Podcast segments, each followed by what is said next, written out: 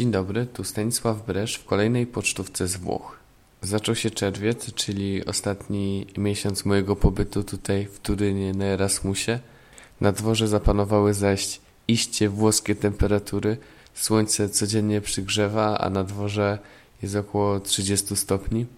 A ja dzisiaj chciałbym się cofnąć do dnia, który był niecały tydzień temu, do 2 czerwca, kiedy obchodzone tutaj było Święto Republiki Włoskiej. Jest to obok święta Zjednoczenia Włoch najważniejsze święto narodowe Włochów i wydaje mi się, że ze spokojem można je porównać do naszego święta niepodległości, które obchodzimy 11 listopada. Ale co takiego właściwie świętują Włosi 2 czerwca? Otóż jest to rocznica referendum, które odbyło się po II wojnie światowej w 1946 roku i w którym to referendum Włosi mieli zdecydować o przyszłości swojego kraju. Mieli zdecydować, czy ich kraj ma stać się republiką, czy też y, ma pozostać, tak jak przed wojną, monarchią. W wyniku referendum Włosi zdecydowali, że ich kraj zostanie republiką. Jednak różnica głosów między tymi, co głosowali na republikę, a tymi, co głosowali na monarchię, była niewielka. Na republikę głosowało tylko 54% obywateli.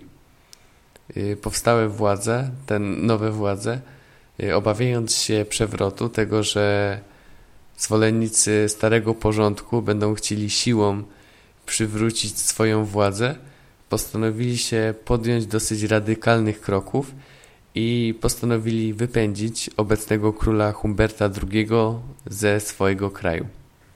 Powstało nawet prawo, które zabraniało przebywania męskiego potomka na terenie Włoch.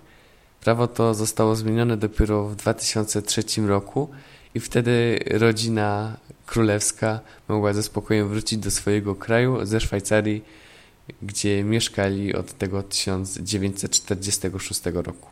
I do dzisiaj we Włoszech dzięki temu żyją członkowie królewskiej rodziny członkowie dynastii sabałckiej, ale dzisiaj już raczej nie łudzą się nadzieją, że Włochy staną się kiedyś monarchią.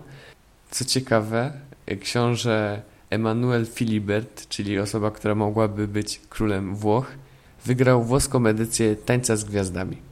A wracając do samego święta Republiki, najhuczniej jest ono obchodzone, co raczej nie jest zdziwieniem, w stolicy, w Rzymie, gdzie co roku odbywa się uroczysta parada z udziałem wojska, samolotów, które na niebie malują włoską flagę, a także oficjalnych włoskich władz. A ja chciałbym się już pożegnać. To była pocztówka z Włoch, a my słyszymy się już w przyszłym tygodniu.